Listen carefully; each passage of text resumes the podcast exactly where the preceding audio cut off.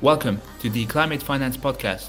My name is Jonas, and this podcast aims to mainstream climate finance by interviewing high level investors, researchers, and policymakers who have made significant contributions to the climate finance space. Please note that this podcast is for informational purposes only and should not be considered as investment advice. Enjoy the episode. Good morning, good afternoon, good evening, everyone. Welcome back to the Climate Finance Podcast. Today's guest is Dr. Todd Cort. Dr. Todd Cort holds faculty co director positions at the Yale Center for Business and the Environment and the Yale Initiative on Sustainable Finance. Dr. Cort is a co editor of two notable books Sustainable Innovation and Impact with Cary Krosinsky in 2018 and most recently, or what we're going to focus most on the episode, uh, Values at Work, Sustainable Investing and ESG Reporting, uh, that was co-edited with uh, Daniel Esty in 2020. So welcome, Todd. How's it going in uh, New Haven, Connecticut? New Haven's lovely, as always getting a little cooler. And thank you for having me on the podcast. Yeah, I really appreciate you taking time out of your schedule for this uh, podcast interview. What I found very interesting is that when, when really your background is you, you started off in biochemistry and then you transitioned to civil and environmental engineering. So back in the early days, how did you come up with that uh, transition? Yeah, interestingly, I was trying to get a PhD in chemistry and I was studying the remediation of chemicals in the ground, specifically pentachlorophenol, and I was looking at enzymology of the bacteria that degrade that in the soil. Um, and I realized after about four years of trying to get that PhD that what I was really interested in was cleaning the soil, not the enzymes themselves of the bacteria. And so my advisor, very wisely at the time, suggested maybe I should transfer out of chemistry and into engineering so that I could look work on the application of those enzymes uh, to actually clean soil rather than figuring out how the enzymes themselves work. Awesome. And afterwards, you did your postdoc and you were an assistant research professor, uh, I'm not mistaken, from uh, 2000 to 2005. And then you decided to go into consulting. How, how was the transition like? What type of work did you do as a consultant? It's funny. Uh, I was once asked whether I'd do a podcast called From Fail to Yale, um, because a number of people seem to fail successfully when they're at this university. So that is an example of your failing successfully. I was a postdoc at the Colorado School of Mines. I was studying in situ remediation of, of oil and non-aqueous phase liquids and realized that I was never going to really be passionate about it. And so the funder of my lab, uh, Union Pacific Railroad, they had an opportunity for me to leave and go into practice as an internal consultant um, to try and remediate soils contaminated uh, or legacy contaminated by the railroad. So yeah, I went into consulting specifically in, in, remediation and bioremediation of oil contaminated sites. And I never thought that I would go back to academia. Uh, and I ended up staying in consulting for almost 20 years or before coming back to academia. Wow. And how did that transition take place those tw- 20 years for you to transition back to Yale and for you to succeed at Yale, not fail? Well, history will tell if I succeed. So, again, I was not intentionally coming or trying to come back to academia. I had worked my way up and th- through consulting. So I was an engineering consultant for a while. Then I determined that I could work into the sustainability and corporate management field. I started working on corporate sustainability reports, uh, greenhouse gas uh, accounting, um, and more and more with the investors for our clients themselves because they were interested in, in environmental and social risks uh, and having their advisors tell them how to implement sustainability strategies. And so I went to Europe for several years as a management and then sustainability consultant had come back to the United States and was working for a very large firm to kick off their new sustainability advisory division. And one of my goals was to really raise our profile in the marketplace. Uh, so I asked my team to look for positions, sideline positions, where we could raise our profile by affiliating with large brands. And so I looked, because I had the PhD, uh, I looked at adjunct teaching positions and kind of I mean, perhaps humorously, I thought that this position at Yale was uh, to do one class per year online, so an adjunct part time position where I could stay in San Francisco. And after I did the interview and was talking to the, the hiring folks, they said, no, no, this is a full time role uh, and it would be in person. So I went home and told my wife this, and she said, well, there's absolutely no way Yale will ever hire you. We so we chuckled and we went on with our lives uh, for several months until I got the call from Yale, and, and here we are. So that's really nice to hear. From your LinkedIn, you joined Yale in 2014, and then in 2017, the Yale Initiative on Sustainable Finance was set up. And I know Yale has a very long history regarding uh, environment. If I'm not mistaken, the uh, Yale School of Environment was set up in 1902 or somewhere around that time. So it's interesting to see now into 2017 this uh, initiative of sustainable finance was set up. So uh, how did that evolve and what was your role in it? Yeah, indeed. There's a lot of history here. Uh, the School of the Environment, as you say, has been around for over 100 years, set up by Teddy Roosevelt uh, back in the day. It's actually the School of Forestry uh, for a long time. But there is a contingent of people uh, between the School of Management, which is our business school, and the School of the Environment that are really interested in this intersection of business and the environment. So when I joined Yale, I was appointed as one of the two faculty directors for the Center for Business and Environment, which you mentioned. And I had a colleague, Dan Esty, who was the faculty director for the Yale Center for Environmental Law and Policy. And both of us shared an interest specifically in the finance of business and environment. Um, and so Dan and I set up this initiative, the Initiative on Sustainable Finance, which sits between those two centers. So what that means is that our view of sustainable finance is at the juxtaposition of a school of business, a school of the environment, and a school of law. So, our implicit assumption is that the barriers to moving capital towards more sustainable investments sit across those three disciplines that we have to understand the legal precedents we have to understand the, the business case and the financial mechanisms to move capital but we also have to understand the needs that the environment presents to us. Awesome. And around the same time, you started publishing uh, several uh, works. Uh, I saw that you were co-editor of Sustainable uh, Innovation Impact with Cary Krosinsky. You also contributed to his other book, Sustainable Investing: Revolutions in Theory and Practice. But you also published a paper incentivizing the direction of multi-capital towards inclusive capitalism. So, what was your thought process at the time you helped set up that uh, initiative?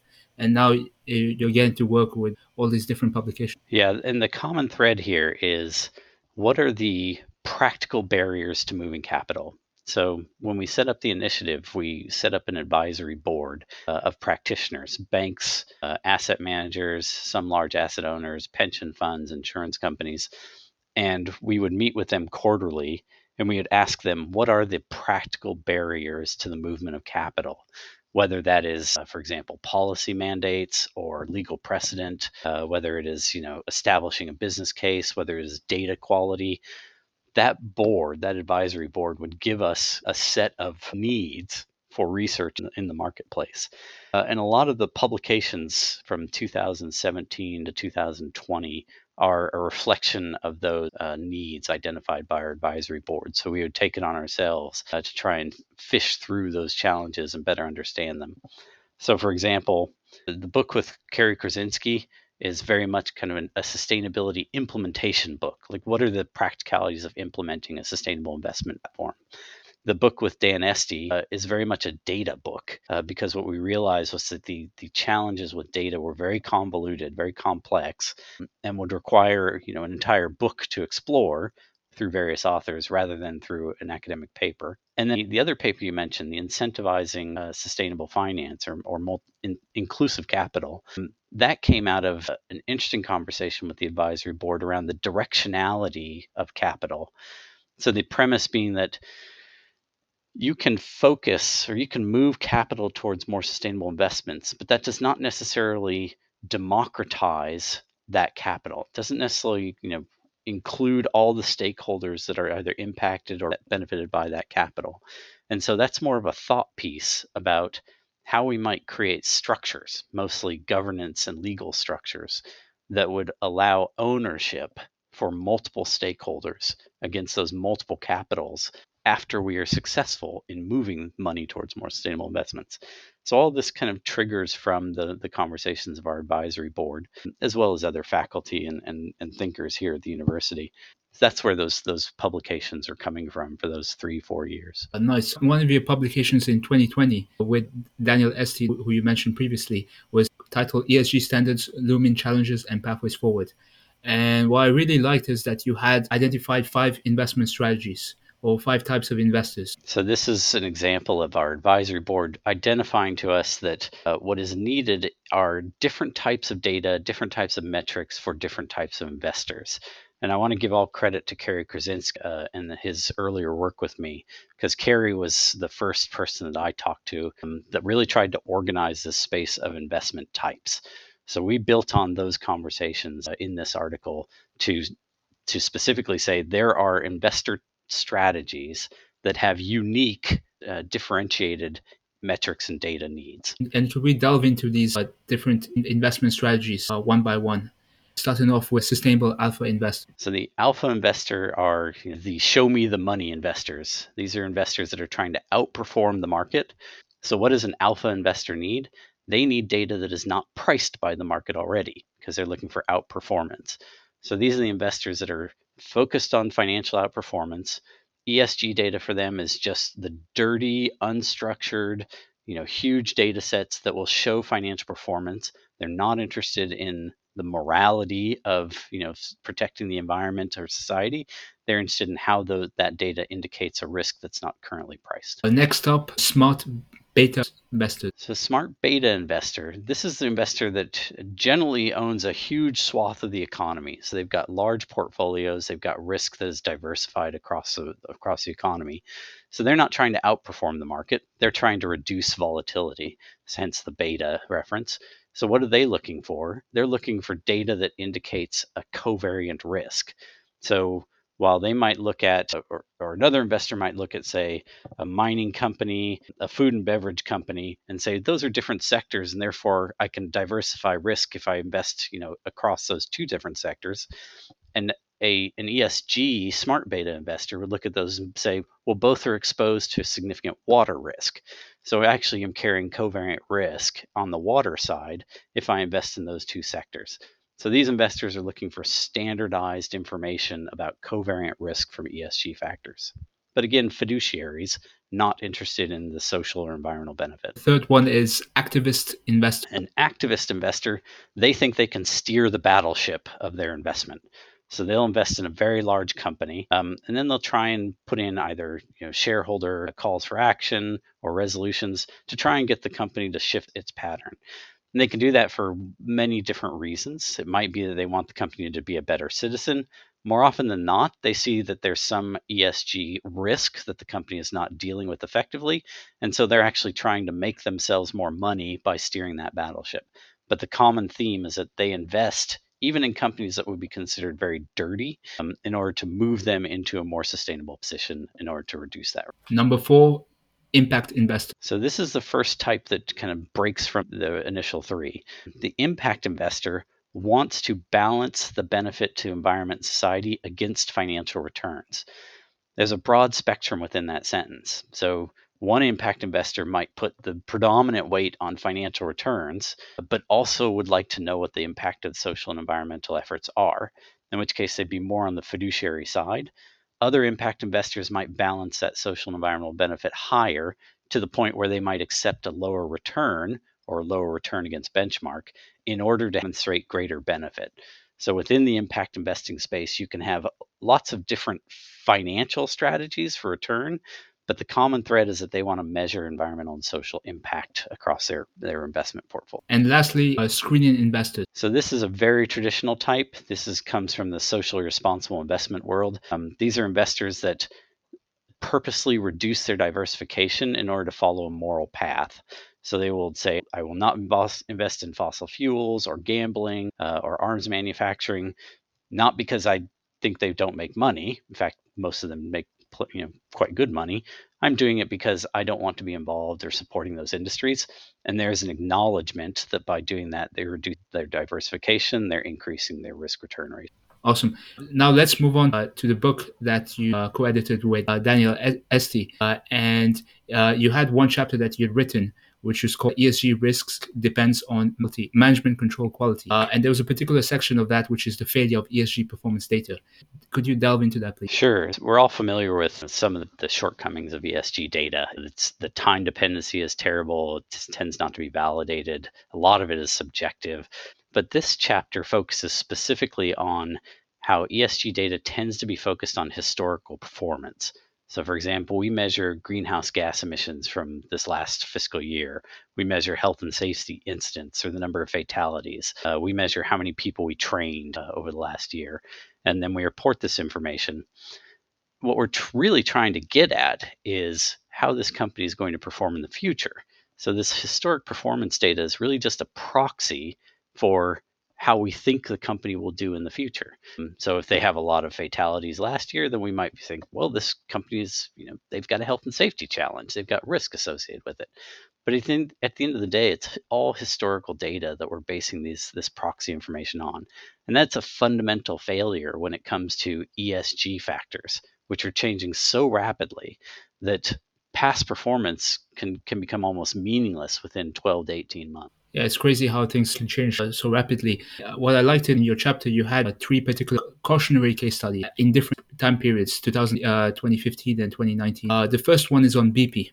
Why did you choose BP? All three of these case studies are examples of how companies had good historic data, but the structures, the management systems and management controls that were underlying the data or sitting next to the data would have showed weaknesses if we had looked at them better.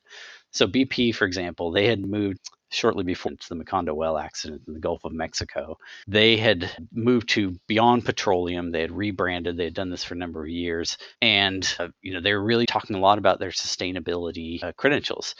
They had safety incidents going on. There, there are little spots of safety incidents. They had the Texas City refinery. They had a leak in the Alaska pipeline in the years preceding Macondo, and what the lesson was that the historic performance on oil spill data for BP suggested that the risk was fairly controlled or fairly minimal. But an analysis of the management systems, the governance structures, the management controls, the audit procedures, et cetera, on health and safety would have you know, showed a different tale. So if an analyst was able to look at the management systems and controls associated with the company rather than the historic performance data, it might have raised higher or bigger red flags in advance of that huge incident in the Gulf of Mexico. Next up is Volkswagen. So, Volkswagen, this refers to the Dieselgate scandal. Again, if you think through for Volkswagen, what was the nature of the risk? The nature of the risk was not the emissions themselves, that the automobiles in the United States had higher emissions. The risk was actually one of internal corruption, essentially, or that this is a company that had competing interests that they're cascading down onto their engineering team. On the one hand, to maximize performance, and on the other hand, to meet environmental criteria and really gave no choice uh, but to put in triggers into, into the cars so that they could switch between testing mode and, and road mode in order to do outstanding performance in terms of what the customer expected, but also to meet environmental criteria, in this case, the regulatory requirements. So the historic performance, if you were thinking diesel, what is the risk, would have been emissions data. That was absolutely meaningless compared to the nature of the risk itself, which was about internal human capital culture. What should we have been looking for is we should have been looking for how would this risk manifest and internalize for this company? Well, it's through human capital. So we need to look at culture indicators rather than historic emissions performance. And lastly, Pacific Gas and Electric. So this is an example. It's interesting because history is repeating itself actually this week several years ago, Pacific Gas and Electric uh, came under heavy scrutiny for the wildfires that were happening in California um, and was found liable um, by the state and, and, regulators for triggering a number of wildfires due to essentially poor line maintenance and sparking. So, again, what was the historic performance data? Well, the historic performance data was, you know, their health and safety data that we could look at, and they were quite strong on health and safety. They had very low rates of safety incidents uh, outside of perhaps some natural gas emergencies that occurred. But what was the nature of the risk from climate change in this case? You know, their health and safety data didn't speak to it. Their emissions data didn't speak to it. Their renewables portfolio didn't speak to it. The risk from climate change was the risk of wildfires for them. And so the factor that we should be looking for would be the maintenance program on transmission lines in, in very kind of wildfire risk areas. So lesson for all three of these Oh, and b- before I talk about the lesson, the reason I say this is repeating itself is because we just saw the wildfire in Lahaina in, in Hawaii. And again, the power company is being looked at very, very carefully this week um, because of lack of protocols around line maintenance and the response to down lines and severe wind uh, and whether the company should have shut down operations uh, in such high wind circumstances. So the lesson from all three of these is the same is that if you look at historic performance, that's going to be a very inadequate measure of the risk that you face as an investor. What we need to do is look at how does the ESG factor create an exposure to the company? Then how is that exposure going to be internalized to the company? If we know how the internalization, meaning how it's going to cost the company money, if we know how that will occur, then we can look at the control systems, the governance structures, et cetera, to ensure that we mitigate that internalization. Uh, so, in, in, chapter three of Values at Work, and also in your other publications, uh, you always try to propose solutions uh, how we can improve ESG. And uh, I'd like to start off uh, with the first one, which is data. Yeah, so the data world is has lots of room for improvement. Depending on the nature of the risk, uh, there's a variety of ways to shore up the data. So the first is that we tend to use a blanket approach on data, like more data is better. And turns out that a lot of the data that we collect is is either proxy to what we're trying to find or peripheral to what we're trying to find.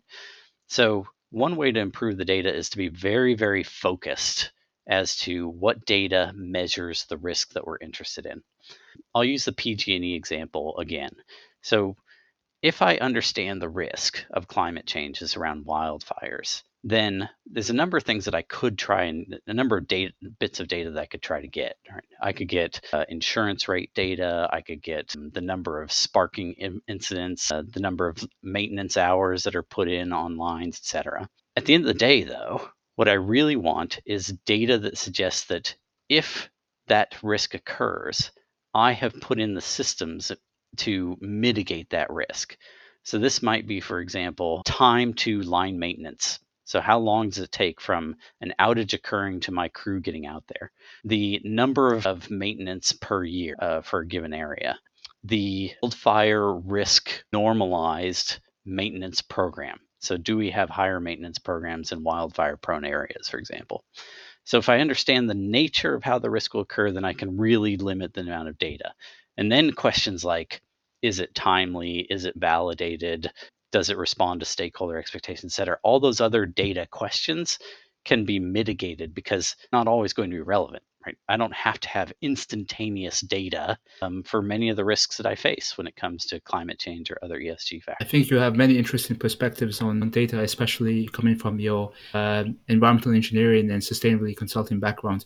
Uh, but next up is ESG metrics. How, how should we think about solutions uh, from a metric standpoint? So I have a quick fix on metrics for most companies. It'll you know, get you 80% of the way there we all companies do some form of risk management and assessment. So whether it's an enterprise risk management function or if you're doing a sustainability materiality process, um, if you have an LCA process, there's all kinds of different places where companies will identify risks and try to figure out how we're going to control those risks. My suggestion for metrics is that the metrics that we choose when we're trying to assess the degree of risk and our mitigation of that risk, frequently forget the why and we just go to the how can. So, what I mean by that is that the feasibility of metrics development sometimes trumps the value of metrics development. I'll give a quick example. It's a little bit simple, but a lot of companies, for example, collect scope one greenhouse gas emissions data. Um, and that's fine. It's but it does not speak to the nature of the risk for climate mitigation for most companies why would climate mitigation, why does reducing greenhouse gas emissions matter financially to your company? It could be that you're being taxed on that carbon dioxide, in which case, scope one greenhouse gas emissions are fine, although you'd probably just want to do the ones that are regulated. But most companies don't have a carbon tax or they're not part of an emissions trading scheme. So for them, the greenhouse gas emissions they emit are not a direct cost. They're more of a reputational liability. So it's more about whether your customers are going to buy more or less of your product as a result of your emissions, or whether governments are going to consider taxing you as a result of your emissions, uh, or whether your partners are going to expect you to reduce emissions. None of those, the risk is not measured by greenhouse gas emissions scope one. Rather, you'd want to have metrics around, you know, how do you compare against your peers? How do you compare against the emission trading scheme caps? You would want to normalize to, say, your market cap or your number of employees or your revenue. Intensity metrics will be a much better telling of, of the risk that you face. But we tend to forget that because everyone is doing scope one greenhouse gas emissions, and that's the easiest thing for me to collect. Um, but time after time, the metrics that we actually want uh, are going to be about why and not about what can I get. Uh, and lastly, regarding post solution, in the same chapter of that book, you delved a lot into standards. Yes, there, there are some risks that our best response is to have comparable data. So, in, in other words, the risk is inherent to our performance against somebody else. So I mentioned the greenhouse gas emissions. It's one thing to say you have a million tons of greenhouse gas emissions. It's another to say that you have the least amount of greenhouse gas emissions in your sector. So one doesn't help you at all, but the other is indicative of the risk that you face. So what that requires is comparable data across your sector. You have to be able to compare your emissions to somebody else. So a lot of the risks that we face, particularly those smart beta investors that are looking for covariance, companies that are trying to benchmark, anyone who is trying to link ESG risk to an intangible value, i.e., something that is a risk that is based on a perception of a stakeholder, requires comparable data. And this is where standards come in. Cannot get meaningful or reasonable comparisons unless we have standard approaches to the data collection, uh, the compilation, the auditing, the scope, the boundary, etc. So that's where the value of standards for data and metrics come in. Fortunately, or unfortunately, there are a lot of standards out there. Um, some of them are very, very popular. Some of them are very, very robust. Um, but there are hundreds for, for almost any given ESG factor to choose from. The trick, again, is not necessarily picking the best one, it's picking the one that most people use because the value here is in comparability not necessarily having the perfect answer. So, so thank you for providing the solutions across the three main items data, metrics, and standards. Uh, now, I would like to gain your thoughts on what the future of ESG uh, could look like, especially from a balanced perspective. So, first, we'll look at uh, some of the negative and then we'll transition to the positives. So, uh, regarding negative, uh, the first one is uh, you recently published an article, thoughts on the political backlash against ESG investment. What are your thoughts on the political backlash? Yeah, so many of your listeners will be familiar that uh, here in the United States in particular, ESG has become a politically charged uh, topic area, kind of wrapped up in the anti woke capitalism movement. So, particularly conservative politicians have focused on ESG to say any asset manager that considers environmental social governance factors in their investment decision making is violating their fiduciary duty because ESG factors are not financially material. That is the basis of it. The results of that, it's a little unclear how much it, it's really going to slow ESG, but there are some agents, for example, state pension funds by conservative majority politicians, um, that have put in limits on how asset managers can use ESG information. Um, there's also been a little bit of I'd call it slowing down for some major asset managers that don't want to stick their head above the parapet and don't want to draw attention to themselves in the midst of a political backlash.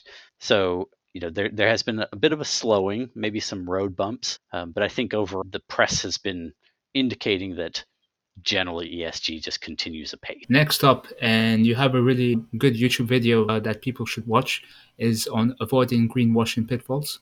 Yeah, so this kind of speaks to the opposite end of the political spectrum. The politicians on the left sometimes look at ESG and, and argue that that asset managers promised us that we would be able to both save the environment and make money. And what their criticism is that ESG has really just been making money in disguise. That we never intended to save the environment, is never going to you know the society. It was just a new way to sell, you know, maximizing returns. And so this is based on the premise that ESG information is only financially material information and that none of the impact data, for example, would be considered. This one, this is also prevalent, um, and people will push back against ESG or the term ESG because they feel like it's just greenwashing by asset managers. If I may ask you another question about greenwashing, in the video you mentioned these internalization pathways and strategies. uh, for greenwashing and m- maybe how to resolve them. Uh, could you give a few words on that? Yeah, so it, greenwashing means that you're disingenuous, that you are using ESG information to sell a product, but you are not actually improving the environmental and social impacts. So, what this boils down to is some aspects of of ESG are going to create financial materiality. So, a simple example I replace the light bulbs in my office. Uh, that saves energy. I have to pay for energy, so therefore it saves costs. There's a very causal relationship. You know, the internalization of that cost is very clear as long as I'm paying a utility bill. As I expand out of that, it gets a little bit harder to show the internalization pathway. So, I'll give another example. A company wants to save water um, and so it's going to put a million dollars into a water conservation uh, technology, but it pays mm. very little for that water. So the payback based on just cost would be 10, 20 years for that million dollar investment for water conservation. So why do it? Well, we do it because there's other internalization pathways other than just cost. For example, if there was a drought, the government might curtail my use of water. I'd have to shut down operations, or I could no longer discharge water because of temperature constraints. And this has happened, by the way, in Europe the last three out of five years. So in that case, I am taking a bet as a fiduciary that there is a financial risk associated with an ESG factor. And and I have to take that bet against the potential internalization pathways that are out there. So is it greenwashing to say that I'm going to invest in this technology or, or conserve water or is it just a financial bet that may not pay off? That's where it starts to get confusing. And I think when people think about greenwashing, they look at examples like the commitment to net zero carbon emissions. For some companies, that's going to be greenwashing. They have no intention of actually, you know, achieving net zero. It's far off. Um, they're going to do whatever is financially responsible, but they, they won't follow through past that. Other companies see net zero as a financial advantage. They see reputation benefits, they see kind of long term capital benefits. It's not going to be possible to tease those two apart because they're not black and white. It's not one or the other. So we'll never get rid of the greenwashing accusation. And at the end of the day, we'll even it's going to be subjective to say whether historically a company was greenwashing or not. What we have to think through as a potential investor is really about do we agree with those internalization pathways that are driving the decision? Uh, thank you for that response on uh, greenwashing. And lastly, when it comes to negatives, uh, but you said you will try to spin it off as a positive, uh, is the article on how the tools of impact investing can undermine in the global south. Yeah, I've become really fascinated by this topic. So, we, are trying to move capital to the global south in order to build social resilience or climate resilience. But the global south, for a variety of reasons, is a risky place to invest. Infrastructure can be uh, can be less developed. You know, loan bankruptcy rate or default rates could be higher. So on the negative side, it can be very difficult to move capital to the global south if it's not specifically impact capital. And impact capital is not scalable. You know, as we discussed before about you know, impact can mean concessionary capital. Um, but the positive side to this is that a lot of the investments of capital in the global south actually build social resilience. And that social resilience can improve the default rate, meaning that when small companies, entrepreneurs, communities in the global south receive capital, at market rates, they mm. sometimes they'll typically invest some of that in the infrastructure that they need for their business, whether it's in better supply chains or healthcare uh, or climate resilience or drought tolerance or whatever, because they know that they need that resilience. And by building that very resilience, they actually improve the default rates across their communities. And so there seems to be a pool of evidence developing, but not well tested, that suggests that market rate capital is mispriced when it goes to the global south and where we should where we are charging say 20 25% when we send money at market rates to the global south the default rates and the return rates suggest that it should be closer to say 15 or 10% closer to what you would get in an oecd country. So that's the good news. But the market hasn't quite caught up with that data because as i said it's not tested. But i think there's a real positive line which is we might be mispricing this debt.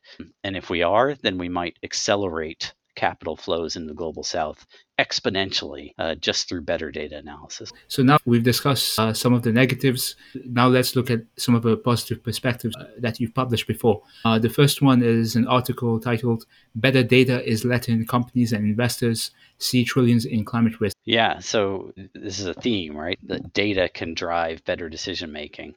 And there's a lot of data out there that is suggesting the type of climate risk and how to mitigate that climate risk.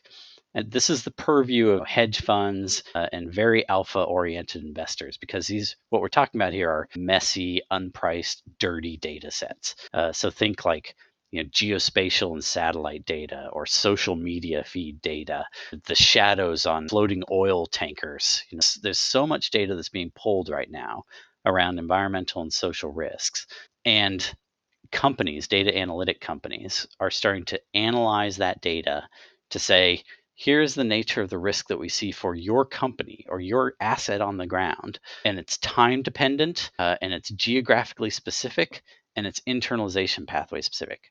And I'll give a simple example from a company that was that was bought a few years ago. They used satellite data to assess what is the risk of electrical outlet outage in the wake of a hurricane in the Houston area. So we see the hurricane is coming. We look through the portfolio of companies that have assets on the ground in that region, and we say uh, these companies, for example, pharmaceutical companies, they have to have electricity 24 hours, you know, seven days a week uh, because they've got pharmaceuticals on the shelf. Um, and if it, the power goes off for any period of time, they can no longer sell those. So we can check and we can look, well, let's see what the size of their generators are. Let's see if they've got backup electricity. If they don't, then I'm going to be very concerned uh, for those assets that are going to lose electricity because we know that electricity will go out for an hour to a few days. So that kind of really specific asset level internalization pathway specific data um, is allowing investors and companies to really drill down uh, on the risks that they face. And there's a lot of money associated with it, from these small examples like I just gave to huge examples around supply chain logistics and pinch points uh, that can have billions, even trillions of dollars worth of impact. Uh, so, next up on positives is a very interesting article called The Pragmatist Guide to ESG, and you have many interesting subtitles. Uh, for example, will ESG be the downfall of capitalism? Will ESG save the planet? Where is ESG going? How shall we navigate ESG in the meantime? Yeah, the purpose of this article is kind of in the title. We're seeing a lot of what I'd call overreaction to ESG. You know, and that's hence the the subtitles like, is it the downfall of capitalism? Will it save the world? And the answer is, of course, not. not none of the above we can't rely on investors to save the world. Investors will always have to keep an eye on their on what is financially feasible. They can do a lot of the saving uh, by moving capital, but they're never going to invest purely on moral reasons. And then ESG is probably not going to destroy capitalism either, um, because at the end of the day, it is a financial construct. I think the article is meant for those people that want to navigate through the overreaction. And one of the key themes or takeaways from that from that article is that ESG is it's not a thing. It's not a strategy in and of itself. ESG is just a set of data. Um, it's environmental, social, impact, and risk data. And investors can use that data to feed their strategies however they like. One investor might use it to maximize their financial returns, another might might use it to try and save the world. So ESG by itself is is just a set of data. It's not useful to get too religious about it. I've enjoyed this uh, interview so far, and now I would like to move on to your non-research engagements, as we've been mostly focused on your research. Uh, so the first one is your teaching engagements. Uh, you have several academic courses uh, for Yale students, but you also have programs like the MBA on sustainability, uh, a sustainable finance and investment course and corporate sustainability management course. Yeah, and I should distinguish. There's a the Yale School of Management has an executive education program, uh, which is for non-students. It's for alumni or practitioners or anyone who wants to learn from Yale without coming here to get a degree. And I work with that team a great deal. And as you say, we have a, a few courses out that are online. Folks can access those on corporate sustainability, on sustainable finance, and now on on climate change risk. To not to be confused with the executive MBA, uh, which is a degree program for professionals. You come here part time for two years, you get your MBA degree. And here at the Yale School of Management, we have a focus area in sustainability. So in your second year, you get to learn all about sustainability. and I'm the faculty director for that sustainability track of that degree. So, so outside of academia, you have uh, some advisory uh, board positions and consultancy engagements in the private sector. Uh, some of the names include Merck, Third Economy, ArcelorMittal, Chevron, and Walt Disney Company, among others. How do you engage with the private sector in yeah, as I came from consulting uh, before I came back to academia, and I still engage with some of my old clients um, if they need advice on an ad hoc basis. So I do sit on a several advisory board, uh, like Third Economy and Merck KGaA Darmstadt, not to be confused with the North American Merck company. You can see, you know, some of our engagement on their websites. We give me and the other advisory board members, we give advice on their sustainability strategy, some of the material risks that they face, the data and metrics that they collect, um, and try and help them uh, improve their performance over time. And then I'll also give advice to uh, other companies uh, that I've worked with in the past. So I've, I've been a long time uh, advisor to Chevron, um, have worked with the Walt Disney Company, mostly around you know, materiality, uh, their reporting strategies, uh, benchmarking against their, their, peers, mostly just trying to learn better practices and how to in, implement those better practices. Next up, which could be related to private sector, are investment firms. And you, have held advisory roles, most notably with Zola Ventures, which is related to Prime Coalition, but also Just Cap. Uh, you're on the uh, scientific advisory board over there. The Just Capital uh, effort was really interesting, really peaking several years ago. They used an approach of census building to identify financially material risks. Um, so they asked stakeholders, what are the financially material risks? And then they tried to reverse engineer the metrics to answer those risks.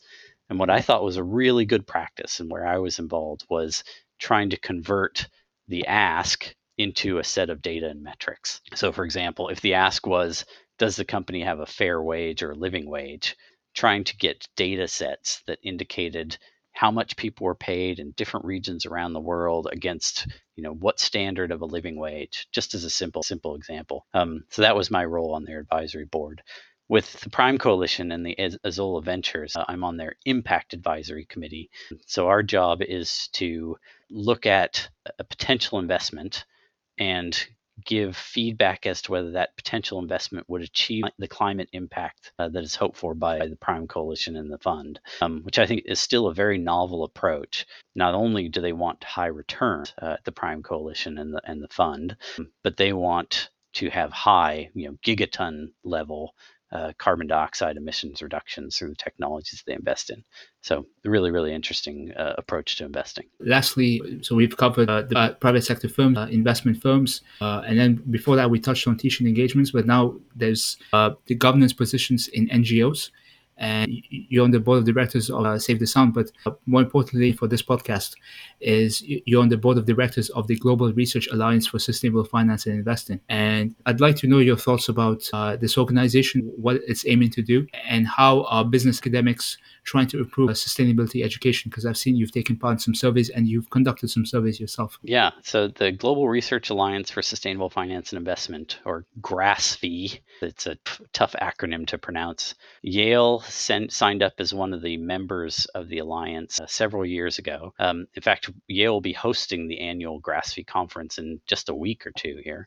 GRASFI is a coalition of researchers and, and research in sustainable finance. Um, so there's a dozen or more universities that are members of GRASFI. Uh, they share kind of practices. It's a platform for sharing research topics.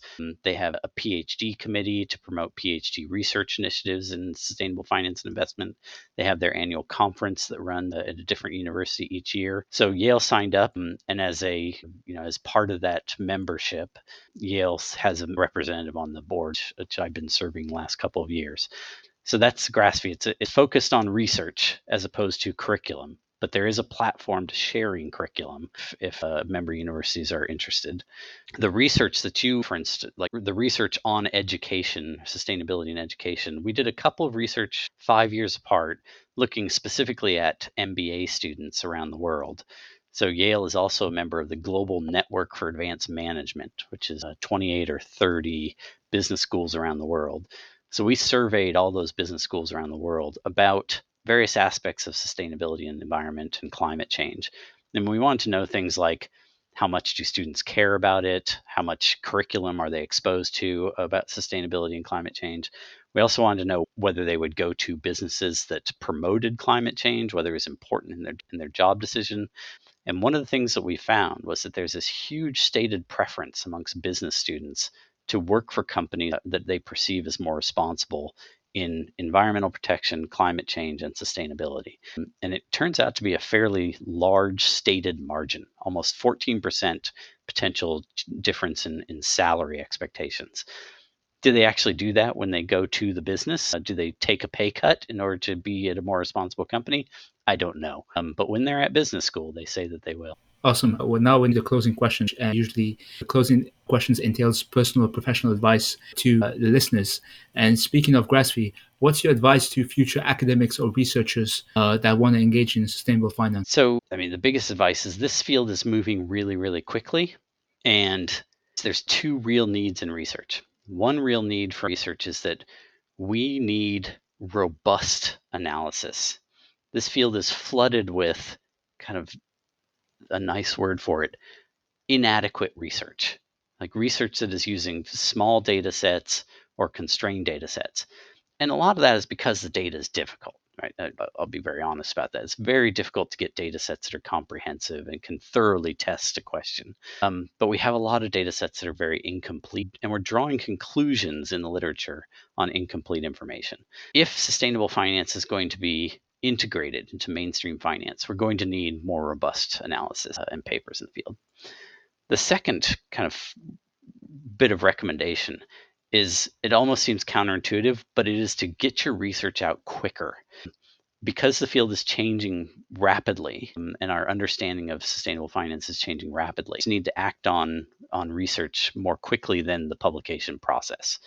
So while I'm fully supportive of PhD candidates and, and researchers to go through the peer-reviewed journal process in order for you know accuracy and and robustness of methodology, I'm also quite a fan of getting out early publications so that practitioners can start to test your theories in the field. The last question is more to folks that want to be more practical than academic.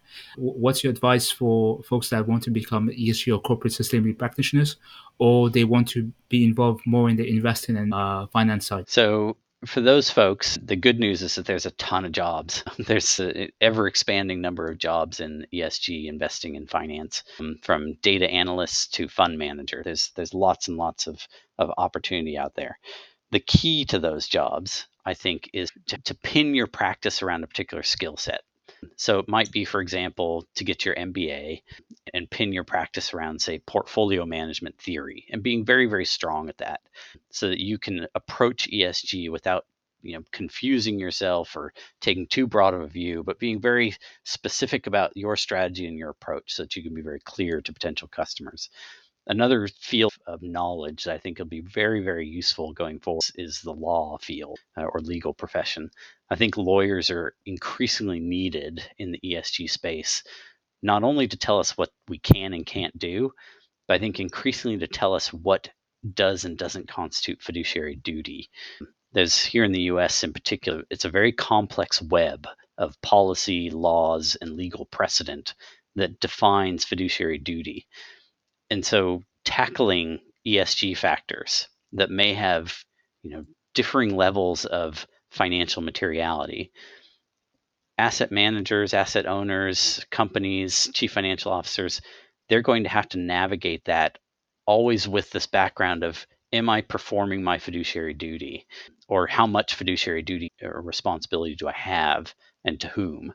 And lawyers are going to be a critical part of that. So I mm-hmm. think having kind of a, a foundation of a particular skill or knowledge set as you enter into the field is really, really useful. I really appreciate this interview uh, with you. I think the listener will, will gain a lot out of it, and all the publications will be referenced in the show notes. Have a great day in Connecticut. Thank you. Really appreciate being on and really appreciate the time. Thank you for listening to another episode of the Climate Finance Podcast. For future episodes, please join our mailing list on www climatefinance.xyz. I repeat, www.climatefinance.xyz. See you at the next episode.